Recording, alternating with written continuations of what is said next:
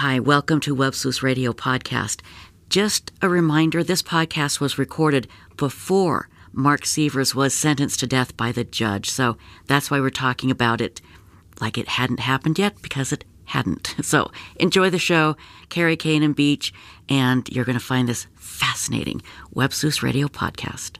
Hello, my true crime darling angels. Tricia here. It's time for Web Sleuths Radio Podcast, and let me tell you, do we have a show for you. You're going to be blown away. Now, we all know about the Mark Sievers case, right? I'm just going to do a quick timeline uh, for those of you who perhaps have been living in a cave and don't know anything. This is a very bizarre, tragic case, and uh, you're going to learn a lot about it today. So here's the deal. Since June 2015, websleuths.com, that's the true crime forum that uh, we all know and love, well, we've been buzzing on WebSleuth since June 2015 about the murder of Florida doctor Dr. Teresa Sievers. Soon after the Teresa Sievers discussion forum was on WebSleuths, it became the busiest forum, with tens of thousands of people coming from all over the world to read and participate in the discussion of this very bizarre murder.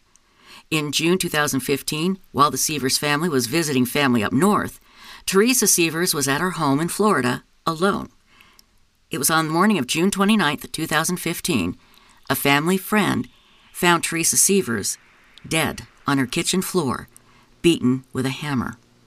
Two men were eventually arrested for Teresa's murder. Both were from Missouri. Jimmy Rogers and Curtis Wayne Wright.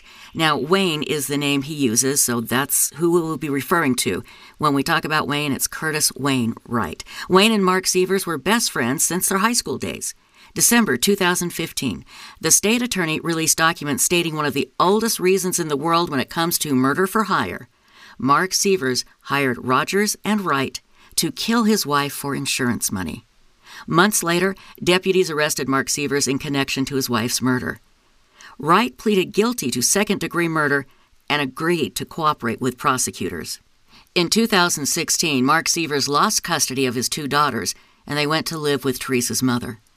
In October 2019, Wright testified in court against Rogers, who was found guilty of murder. Mark Sievers went on trial and was found guilty of murder in the first, and the jury recommended death. On January 10th of 2020, the judge will, more than likely, uphold the jury's recommendation and it will be official. Mark Sievers will be sentenced to death for the bludgeoning of his beautiful wife, Teresa. Now, what we don't know is how one woman literally put her life on the line at one point. She wore a wire and a hidden camera to meet with Mark at his home, and the police were hiding outside, surrounding the house to make sure Mark did not harm our guest. She was friends with Mark Sievers for over 30 years. She was the childhood sweetheart of Wayne Wright, the man Mark hired to kill his wife. Our guest talked to Mark almost every single day for many, many months, and while all of this was going on, you were on Web Sleuths causing all kinds of problems for our amazing administrator, Beach. You all know Beach. Now, she is the go to person when it comes to the Sievers case. She knows the ins and outs of this case, and she has been on the forum moderating since day one. I would like you to welcome both of our guests today Carrie Kane and our Web Sleuths administrator that we know and love, Beach. Good day, ladies. How are you? Hi, everyone. This is Beach. Hi, this is Carrie. Thank you, Tricia. You're welcome. Okay, we're going to make this very, very easy. Let's just start at the beginning with you, Carrie, and let's start at the very beginning. Tell us how you met Wayne, which eventually, or shortly thereafter, you met Mark, and tell us how that whole relationship started. Well, actually, I um, met Wayne uh, when I was turning 13 years old. It was my 13th birthday um, back in 1982, the summer summer of 1982. And um, I met him at the local swimming pool in our area. And uh, pretty quickly, we became boyfriend and girlfriend. Um, I felt like he was my first true love. And we ended up dating all the way up through high school and went to his senior prom together. Um, so we were together a pretty long time. Um, and I have a lot of fond memories of those days. Um, as far as meeting Mark, though, I met him in 1983. It would have been the fall of 83, uh, a year later. And my recollection is that I met him through Wayne. But Wayne testified that he uh, met uh, Mark through me and my girlfriend Gloria, which was actually Mark's girlfriend. And so he could be right. It was over 30 years ago, and uh, I don't have a true recollection of the day that I met Mark, but I do remember the first time we were all together, and it was at a bonfire uh, that Mark had at his house. Uh, it was actually a pre celebration for homecoming. Beach, I'm going to let you take it from here. Everybody, this is Beach, our administrator on Web Sleuths. And uh, Beach, go ahead. You're talking with Carrie Kane about Mark Sievers. Go for it. Thanks, Tricia. Hey, Carrie. Um, hey, Did you did you stay in contact with both Mark and Wayne for years after your high school years? Um, actually, after high school, uh, Wayne and I eventually we broke up, uh, went our separate ways. Um, we were never enemies, but we we basically drifted apart. Um, but Mark and I stayed friends. Mark and I mm-hmm. stayed friends all the way up through uh, the time of Teresa's murder. Uh, we became very close friends, and I would consider him my best friend. Oh, okay. Um, when did you meet Teresa? Um, I actually met Teresa uh, the weekend of their wedding. Um, Wayne and I flew down to St. Petersburg, Florida together uh, and went to the wedding. And uh, that weekend I met her. It was at her home there in St. Petersburg. And I remember distinctly that she was in the kitchen cooking and she looked very happy and in control of the kitchen. Um, I could tell right away she was she was a woman that was very determined uh, in life, and I could tell that she was not someone that was going to sit still in this world. Yeah. And uh, I could just tell right away that um, she was a powerful person. And I remember distinctly thinking that um, if anyone was going to change Mark, it was going to be Teresa. Uh, he met his match, basically. So you felt good about them? Did you feel good about him being married? You thought it was a good match? I know Mark was your friend. I was um, thrilled that he met some someone that he wanted to settle down with because the Mark I knew was never going to settle down. He was a bachelor and he loved living the bachelor life. But when he met Teresa, uh, it changed everything for him. And uh, he was very excited about starting his new life with her, and I was very happy for the both of them. Um, their wedding was beautiful, and uh, it was a sunset wedding on the beach. And um, I just remember being so happy to see him happy, and uh, you could tell they both were very in love, and it was a very joyful time. Well, it took a turn somewhere, didn't it? I mean, it took a tragic turn over it the years. It definitely did. Yes, it did. How did you um, How did you learn of Teresa's death? Um, I know we heard testimony, you know, during the trials of uh, how Wayne learned. I think uh, Mark's brother called him, and uh, how did you find out? It, it was really odd. Um, I had just gotten home and uh, popped open my laptop and logged in the Facebook, and I saw a post on Facebook, and it was actually from Gloria, who was Mark's former first love. Uh, she had posted on Facebook that to pray for her friend that his wife Teresa had been murdered, and I knew that uh, she was referring to Mark, and I mm-hmm. literally screamed. I I couldn't believe it, and uh, I told my husband. I said, I I have to go down to Florida. I have to be there for Mark. Mark has always been there for me, and uh, yeah. so by the end of that week, I had purchased a plane ticket and uh, rented a hotel room and flew down to Florida um, on July the 5th, which was a Sunday, Sunday morning. Were you able to talk to Mark or Wayne, either one, uh, before you flew down?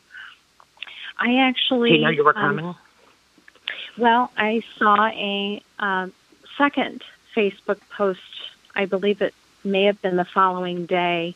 Uh, that was from Wayne, and we were connected on Facebook, even though we weren't really talking we were Facebook friends, and I saw uh, a post that he heard about the murder and that he and Angie, his wife, was going down there to be there for Mark and the girls.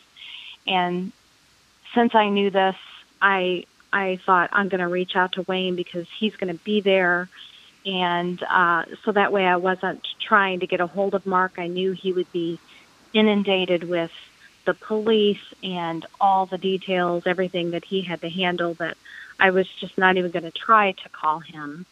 I would Sure. just work basically, uh, find out information through Wayne. I did make contact with Wayne, and um, he said, you know, basically nobody knows what happened. Uh, but um, he told me that he would be there and to contact him when I flew down. He actually um, had offered to drive me back to Missouri because Wayne is from Missouri, and he said, you know, you don't have to waste your money on getting a return flight. Just uh, Angie and I will drive you back when we go back home. And I, I just at the time I was like, no, no, that's okay. I, I will get a return trip. It's no problem. Well, so you flew down. You flew down So I for the funeral, down. right? And Yes. tell us about you got down there. What you got down there, and lead us through what happened when you first got there. When when I landed, um, I did text Wayne that I had landed. I was going to uh, go to the hotel and get my room, and basically wanted to know what was on what was the plan for the day. Um, Right. and uh, I got to the hotel, and the hotel was completely booked because it had been the Fourth of July the night before, and so they didn't have a room for me. But in the meantime, Wayne said, "Well, we're all meeting over at Bonnie's house. Bonnie is uh, Mark's mother. Um, we're all going to meet here, but." Uh, Mark does have something to do from two to four in the afternoon, um, but we can meet here and then all get together later in the evening for dinner. So I went ahead and went over to the house. Um, and um, when I got there, Wayne was not there yet. I knocked on the door, and um, Melanie, which is uh, Bonnie's partner, answered the door, and there was a family meeting going on. And she asked that I not disturb them and uh, to wait outside. And, and so I did. And I waited outside uh, probably 15 minutes or so, and Wayne pulled up and his wife, Angie.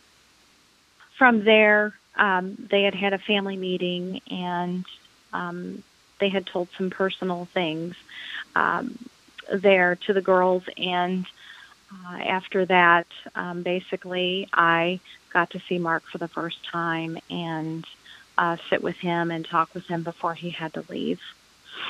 Right. I know um, some of this was in your statement that was released early. I'm not sure when it was released. I know your statement was taken, I think, in August by the detectives when they came to Yes. Missouri. And just want to say something about my statement, though. It was a rather long statement given to the police that I felt was going to be totally confidential. And I did give some sensitive information in that statement, uh, totally unaware of the Sunshine Law in Florida, which allowed my statement to be to be made public at a later time. Um, Goodness, and yeah. so that uh, there are certain things that I won't be touching on today um, in this interview because it's not really necessary. Um, uh, and just to disclose this as well, I, I want um, to disclose that I did contact the Assistant State Attorney's Office um, and also Mike Downs, who was the lead detective at the time, uh, letting them know that I was doing this interview and telling my story, and they had no objections. So I just want to state that as well. Well, good. I'm glad you cleared that up. And uh, no, I imagine that was quite a surprise to see all this made public when you're, you know, giving a statement to the police and you feel like you're telling them things that will help them that are going to remain private. But uh, Florida, yeah, has some unique sunshine laws where everything is released. And I imagine that was, you know, took you by surprise because it Uh, captured quite a bit of yes. attention. Very big Yeah. surprise to me and um and because i was trying to say all that i knew in case there was something the police missed or if they needed that information, I tried to tell them as much as I knew, uh, not aware that it would be released publicly. And so that was very Absolutely. difficult. Mm-hmm. Yeah. Yeah. I can imagine. Okay, well, I remember in this statement, um, you and Mark, uh, seems like after the meeting, you were able to have um, a private conversation finally with him after, I think for the first time since you learned of Teresa's murder. Yes, uh, when he had to leave um, for his meeting from 2 to 4, I went back to my hotel room. Uh, eventually it was ready, and um, I was supposed to meet back there for dinner that evening, um, but Mark was tied up for quite a while. So by the time I got back to his mom's house, it was later in the evening. Uh, it could have been seven o'clock or so.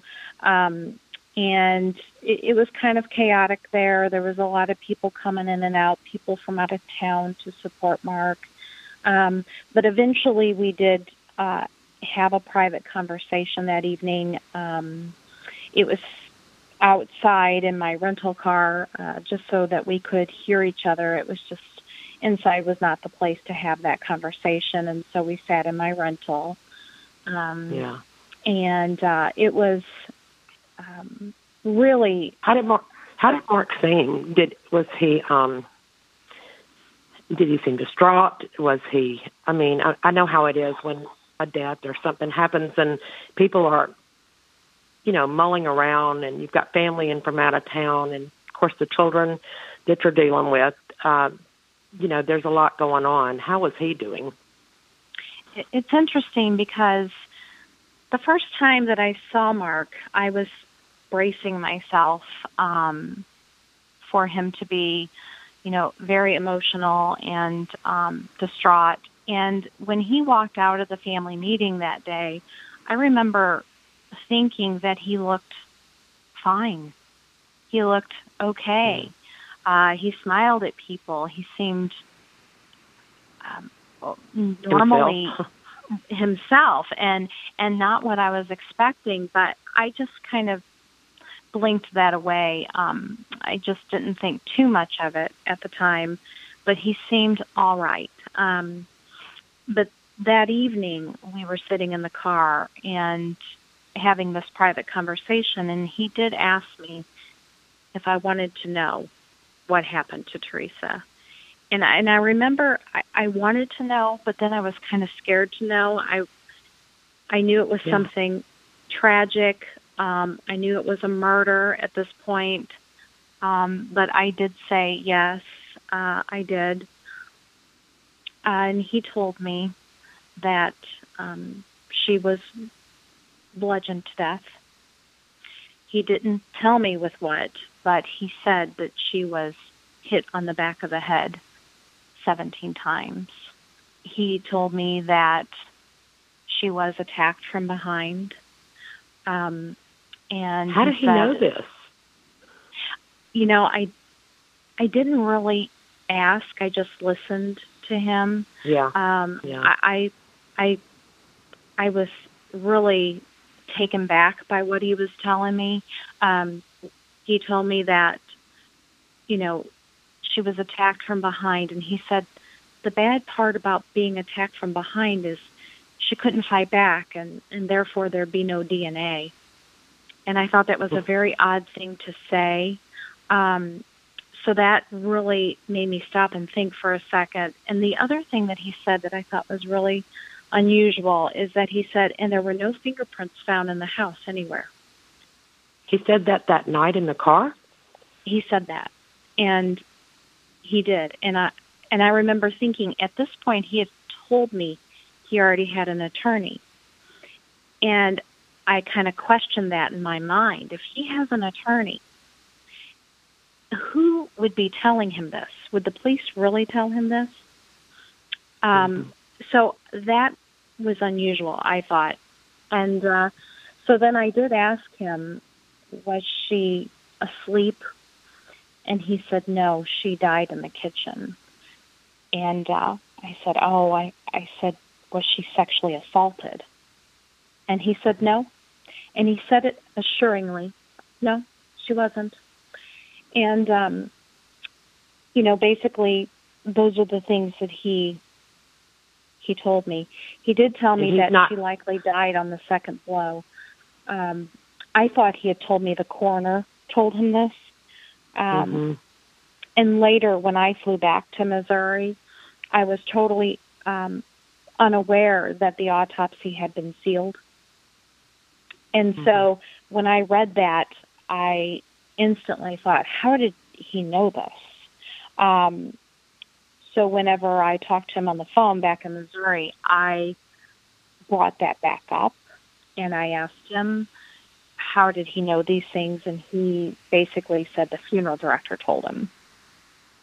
Um, so anyway, And his um, is he is he crying when he's telling you all this? I mean, that's a pretty He- brutal. He, yeah, story. you would think that he would be, but he, there were no tears. He acted upset, but there were no tears. There weren't any tears. Um, and he went on to, to talk about some other things also um, that I won't get into, but um, basically, those were the things that he told me about the murder. I was going to say you were talking when he asked you. He said there were no fingerprints found, and I'm trying to recall. But if I remember, the house was still a crime scene at that point, was it not, or had they released it? No, it was released. It was released on that Friday, uh, and then the next. Uh, then I flew down on that Sunday, so it was two days later. Okay. Um, but he had already had an attorney at this point, and I couldn't figure out if the police would really give him that information. I thought that was odd. But then when I later read that the autopsy was sealed, I didn't understand how he knew these intimate details of her death. no, no. Did did you feel that way that minute? Because that's a lot to take in for a friend to tell you, or was that just upon reflection? All that started, you know, the questions started flooding. They would have flooded through my mind too. It would have taken a little flood- while, probably. It did, but I, you know, I have one of these Yeah. minds. I was just basically thinking, well, I'm just being paranoid or I'm just, you know, overly thinking this. So I just pushed it up, out of my mind. Um, Yeah. But after we got out of the car and, and I left that evening, um, it was really storming out. It was one of those nights in Florida that if you're ever down there and it's raining and it's lightning and thundering, it's really dark out. And I was not familiar with the area, so I had this new GPS and um, I was trying to get back to the hotel. I had traveled there alone and I was driving and I noticed a car that was following pretty closely behind me. Hmm Um, and every turn that I made, this car turned with me. Um, Oh, as I'm driving down the highway, it's like a, a two lane highway, um, and it's very dark. There's not a lot of street lights, and it's storming. And this car is still with me. And so I kind of speed up, and they speed up. And then they get into the left lane, the fast lane, but they ride right in my blind spot. And they stay there the whole time. And uh, I decide that I'm going to get off the road at the next gas station. I'm just going to get off and let them go by because I'm already, you know, feeling Well, yeah. creeped out by the details. I'm by myself, and I drive. And as I approach this gas station, I'm I'm going pretty good speed, and I decide to make a right turn into the gas station quickly so they have no time to get over. I make Yeah. a right turn into the gas station, and they cross two lanes and make a right turn into the gas station. Also, this car that was following behind me, and they Oh, pulled up at a gas pump, and I'm at the other end of at a gas pump, and their windows are all tinted. And um, basically, I was going to wait there until they got out to pump, and then I was going to leave. And they never got out to pump, so I took off. And I took off, and I'm driving to the hotel, and I'm frantic at this time because I'm convinced that this person was definitely following me. Um, And so I, I finally make it to the hotel and I run to the parking lot. I get inside. I run to the lobby. I get on the elevator. I get to my room and I deadbolt the door and I, I just nearly collapsed. I was scared out of my mind. Um, And well, in then I- retrospect, I know I know I asked we interviewed Sheriff Scott during that time, and um, I asked him. I think it was the second time that he was on Web Sleuth Radio, and I asked him. I believe if Wayne was a suspect, or if either one of them were a suspect at the time of Teresa's funeral, and he answered yes. So they may have, you know, it's possible they may have had uh, Mark under Surveillance. surveillance or both of them I- under I surveillance. wondered- Yes, I didn't wonder that at the time, but later, after learning so many other things, I I wondered if they wanted to know who was in that car, uh, who Yeah. Mark was speaking with, and um, yes, Okay, everyone, we are listening to Carrie Kane. Carrie Kane is a friend for 30 years of Mark Sievers, who was just convicted of first degree murder and will be, hopefully, without question, sentenced to death. Also joining Carrie is Beach. She is our administrator, uh, just extraordinary administrator at Web and she has been on the uh, Mark Sievers, Teresa Sievers case since day one on Web Sleuth. It's one of our most active forums, and uh, she's the one that keeps everybody in line.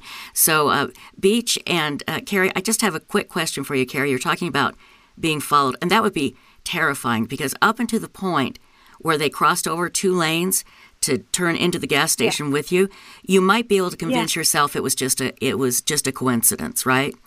exactly, exactly. Did- That is exactly right. Did you Yeah. ever hear from anybody that that was the police or or anything, any solid ideas now today who that could have been? No, I have no answers to that, and I probably will never know. I later on thought that it had to be surveillance of some sort. The windows, it was one of those cars that was unmarked and it had uh, tinted windows. And uh, so you could not see in there. And when I got to the gas station and I was sitting at the far end pump and they were at the other end, they never got out of the car. Boy, you know what? So they- I knew that I had to be followed. Right, and unfortunately, I would I would hope that uh, the cops wouldn't be that amateurish. Because that's pretty, you know. I mean, that's kind of like, hey, hello, I'm following you, but maybe it was the cops. But it's, it's scary nonetheless because it could have been somebody. I have more comfort thinking it was the police than thinking it was something else. Mm-hmm. Right, right, but they were must they must not have taken, uh, you know, following close by 101 because you, you just kind of don't do something that obvious, in my opinion. Anyway, I apologize for interrupting, ladies. Beach, continue on. I'm I'm on the edge of my seat here because I, I can't wait to hear what's coming up. I believe the next day was a memorial service. Is that correct, Carrie?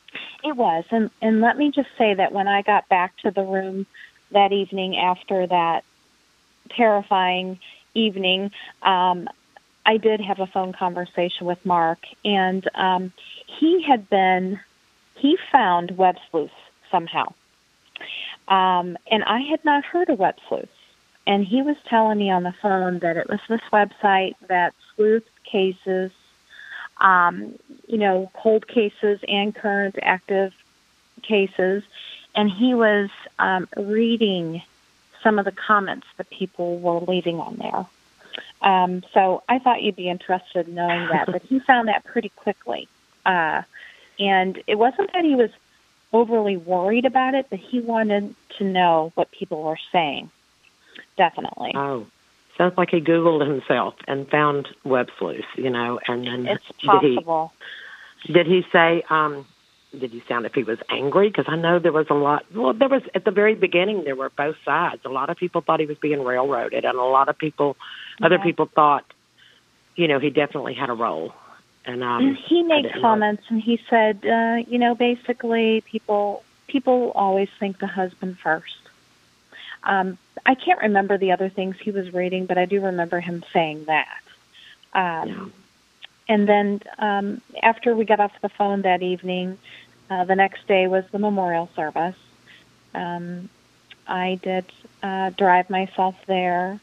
Um, I remember walking in and seeing him standing uh, next to the coffin. Um, he looked sharp. He had this really nice suit on, and um, he was, you know, people were telling them uh, telling him their condolences and, you know, hugging him. And I sat down about three rows back, and Wayne and his wife were there, and they sat next to me. And uh, this went on for a couple hours there. Hmm. Um, I, I remember distinctly seeing him showing that he was upset, but it came across very phony. Uh, it stood out to me right away.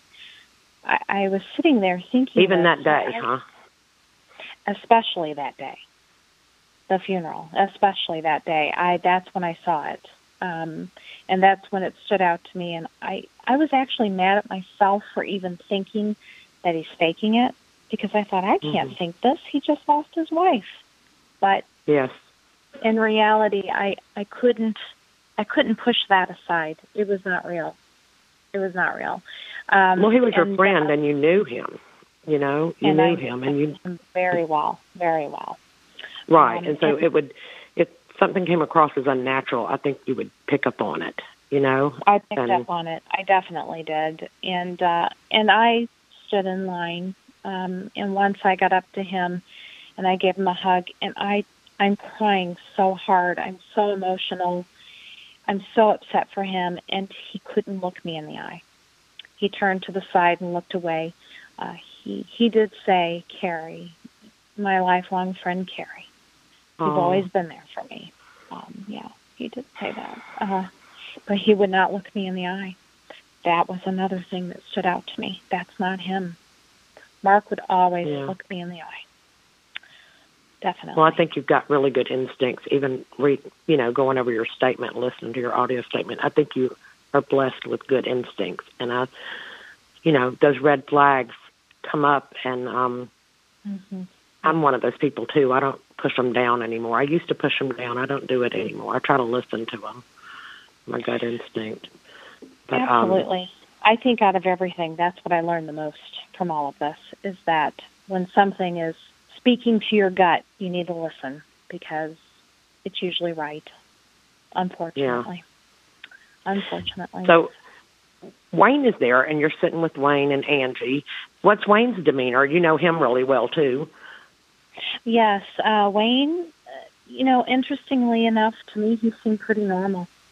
Um, you know, he talked about some stories of you know his um, accidents he's had. He just kind of made conversation. There was nothing really um, specific. He just was making conversation. Um, he basically did talk a little bit about Teresa. Um, uh, diagnosing him with um, Lyme's disease at some point. He had been having um, problems with having lack of energy and some other symptoms, and he said that she did not diagnose him with Lyme's disease. So I knew that he knew Teresa. But we, we talked, and when the ceremony got started, well, actually, let's step back before then. When they wanted to show some slides of Teresa. They were all these pictures of Teresa that they actually had music playing with them, and it was just it was really an amazing slideshow, and um, about her whole life, you know, her family, and uh, beautiful pictures of her. But they were having a problem getting it working, and uh, Wayne is a tech guy. He knows how to do these things. And he got up and he helped them and he made it work. And everybody was so happy. And they're like, Wayne, you're a hero. You're our hero. And I was like, good going, Wayne. And we were all really praising him because the family wanted these pictures shown. And, um, Absolutely. and they were, you know, it was amazing. It was well done. Um, but after that, uh, when the actual funeral started, they had um, planned on a video showing of Teresa of her. You know, she'd started making these videos for her TV show, and they wanted this video to show, and it just kept looping. Something was not working, and it kept looping, and it kept. She kept saying, "Hi, I'm Dr. Teresa. Hi, I'm Dr. Teresa. Hi, I'm Dr. Teresa," and it wouldn't work. And uh, and I I kind of nudged Wayne and I said, Wayne, you know, go help. And he said, uh uh-uh, uh, i am not doing it. And I looked at him I was like, why won't you help? I didn't say it, but I looked at him Right. and I thought, what a jerk. I, I don't understand why he wouldn't do that.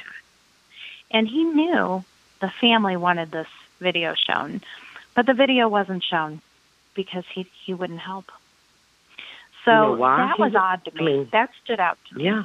Um, but the funeral started, and uh, uh, Josie got up and said um, a eulogy that was tear jerking. Everyone there was crying their eyes out, crying their eyes out. Um, anyone that cared about Teresa got up and said something. It was very emotional, and uh, it was time for Mark to stand up, and he said, uh, very short and sweet. Uh, he basically said, I was the luckiest man alive, and I still am. And that's all he says. I still That's it. That's all. And, And, I all. just wanted more. I I just wanted to hear that, you know, how broken he was. I wanted to hear that, you know, life will never be the same. I wanted to hear more from him. But he Yeah. didn't say Her anymore. husband. So, um, and basically after that, the um, the coffin was wheeled back down, and as they were wheeling the coffin down the aisle there, as it got to me, um, Wayne just started coughing and he started like gagging, and he he stands up and he runs out of the church, and Angie, his wife, runs after him, and I'm like, what is going on? And uh, they don't come back in, and so they stayed out there, um, and then everybody filed out after the coffin went down the aisle, and um, I later heard that he had had what appeared to be an asthma attack. Um, but I remember thinking after all of this um, came to light that out of all the people in that church, Wayne's the one that ran out. I wonder if he didn't want to do the videos because it was a live Teresa speaking, and it was I don't know. Maybe I'm giving him too much heart there, you know. But um, That that's that was actually my thought later when when I reflected back on it after knowing he was arrested. I thought pictures are one thing, but to hear her voice, mhm. he didn't want to hear her voice. He didn't want to see her face. That's my opinion. Definitely.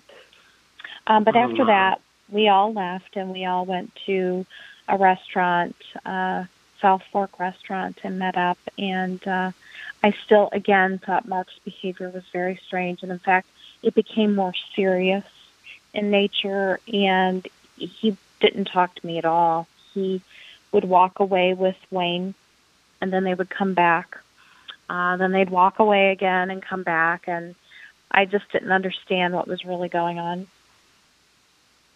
Um, Well, um, so you go. Uh, I believe you're going to fly out the following day, right? You were there Correct. for the memorial service. Y'all went to dinner, and then you go back and you spend the night at the hotel, and you're flying out the next day, correct? Yes.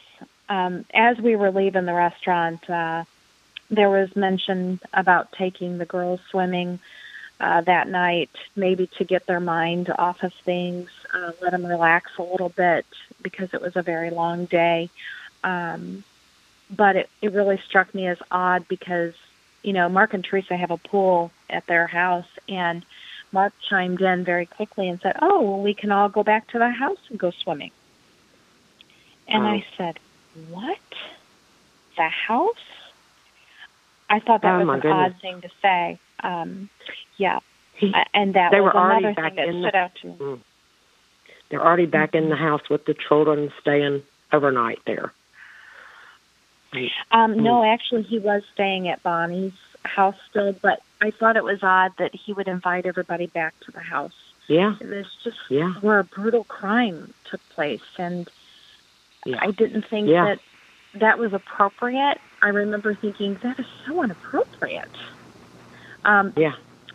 But anyway, they they leave and I leave, and uh, they went back to the house, and I really don't know what they did that night. But I went back to my hotel room.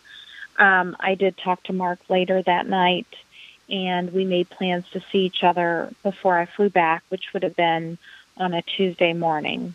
so the day after the memorial service. And um, he asked me if I wanted to stop by the house. And I had said to him, you know, if you're planning on moving back in that house, I think it needs to be prayed upon something. There there needs to be something that happens there before you move back there because he talked about wanting to move back to the house. Um, yeah. So I did come by. I agreed to meet him the next day, and we met at nine o'clock in the morning um, at the house. I pull okay. up in the driveway. Um, he's on the side of the house. He's looking at the side door that had been broken into, and he is just so irritated that the police took the door, that the door jamb's gone or off. He's he's just really irritated when he walks out to my car. Um, and I was like, Mark, you know, there there's hopefully some evidence on that. I had told him back in the car that I heard on the news that there was possibility that prints on the door might lead to the killer. They took that for a reason. And I was trying to give him hope. Um, but he was more well, irritated that the door was gone, you know. So I thought that was odd. Um, I thought yeah, that was really his odd. choice of things to be irritated about are a little bit odd. I mean, exactly. I don't, your wife is you brutally would think murdered. That would give him hope, especially yeah. since there was no fingerprints in the house. That's what he said. Exactly. Okay, so you go in. How was that visit? We, well, um, we were actually in the garage at this point, and we both said a prayer, and it was a silent prayer um, before we walked in the house. And I was getting ready to go in the house, and I said, Go ahead, Mark. And he said, and he looked at me, and he said, Oh no, after you. And it was the way he said it and the way he looked at me that was so creepy and so weird. And I didn't know why he was acting like that. I, I couldn't understand why he would say it like that. Uh, so I did go in. I went in first, and he was behind me. And as I walked into the laundry room there, there's like two steps. I climbed up, walked into the laundry room. I distinctly remember thinking, I'm walking in this house the exact way Teresa walked in the house that night she was murdered. And I remember hmm. thinking, did somebody walk behind her too? Um, That's sobering. I get in the house. It was it was unnerving. Yeah. I walk in. Um, I see the laundry room, and I you could see the walls were heavily fingerprinted from all the fingerprint dust all over the laundry room you could see like the cleaning closet there and this deep sink on the right, and then the washer and dryer were on the left. Uh, they were black washer and dryer, um, elevated on stands. But anyway, I go into the kitchen, and a heaviness in that kitchen was unreal. I cannot even describe the feeling. They had like the funeral flowers were placed in different uh, on the counters in different areas in the house, and there was just this heaviness that came over me.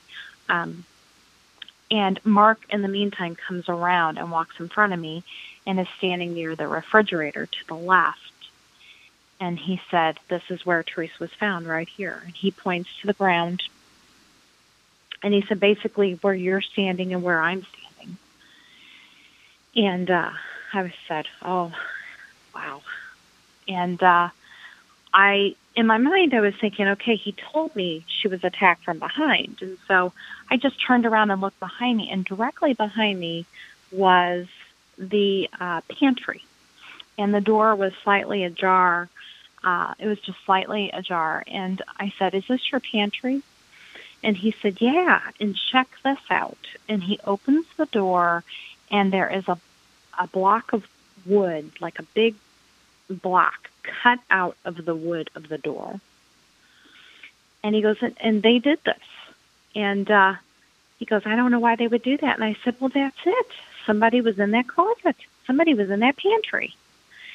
And he just kind of looked at me and he gave me this very odd look. And then I said, You know, I kind of played it out in my mind. I walked into the pantry. I closed the door, but not all the way, and you could see that the angle was like perfect if she were walking in the kitchen. And uh, mm-hmm. and then I kind of pressed it open with my hand and walked out and kind of acted like you know, well, this was how she was attacked from behind.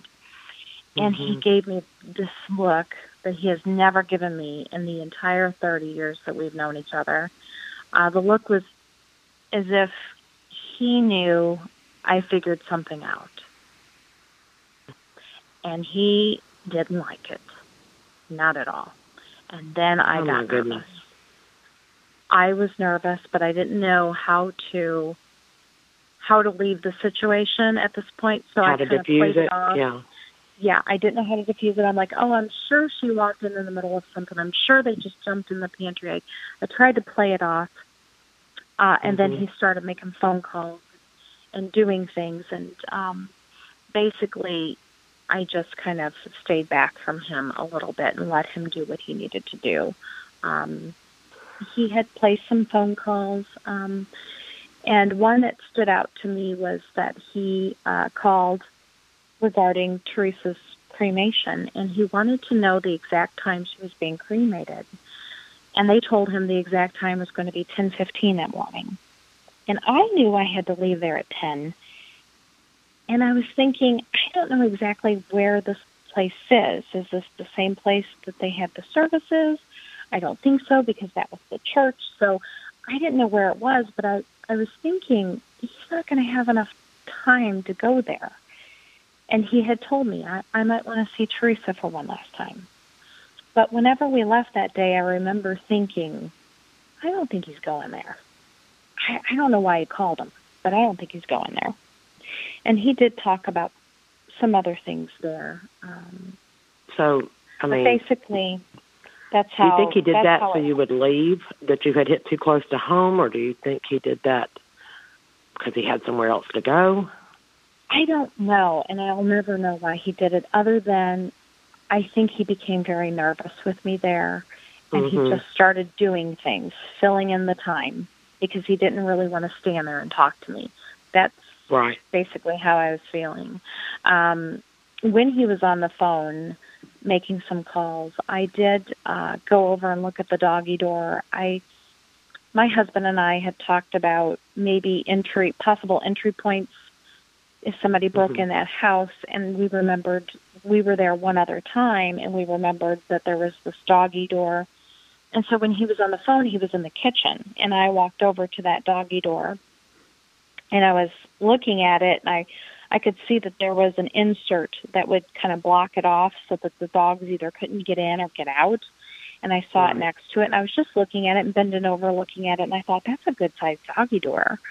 Um, but when I stood up and turned around, he was standing directly behind me and just staring at me.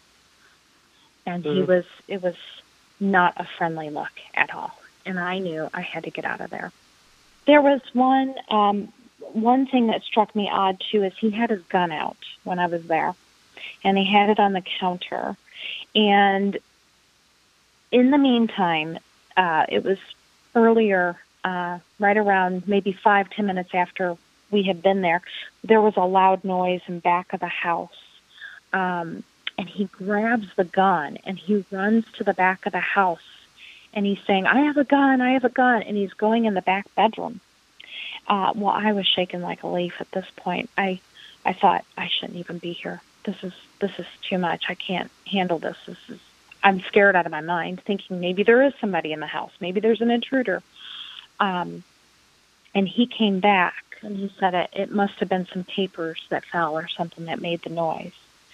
Um, I will say that later, when all of this came to light, um, Wayne was still in town at that point. He was still in Florida, and I had wondered if Wayne was there with him, and he may have been in the back bedroom listening to our conversation because I, I felt like maybe they didn't trust me, or maybe I was asking too many questions.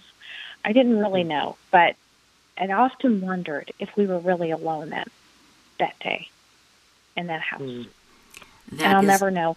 And when I left out, when we left, we left right at 10, and I got in my car and I'm putting in, uh, you know, to find the airport on my GPS because I'm going directly to the airport.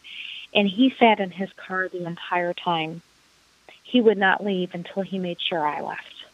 And I thought that was really weird. And I was having trouble getting this to come up on my uh, GPS. Um, so I was sitting there for a few minutes and I eventually get it, but he sat there and he was just acting like he was busy in his car. He sat there the whole time. And when I left, he was still sitting in his car, and I never really saw him pull out. So I've often wondered if we were if we were the only two Yeah. in that house that day. Okay, we're going to wrap it up there for part one, but part two is right here on the same page. So, part two is next on Websleuths Radio Podcast.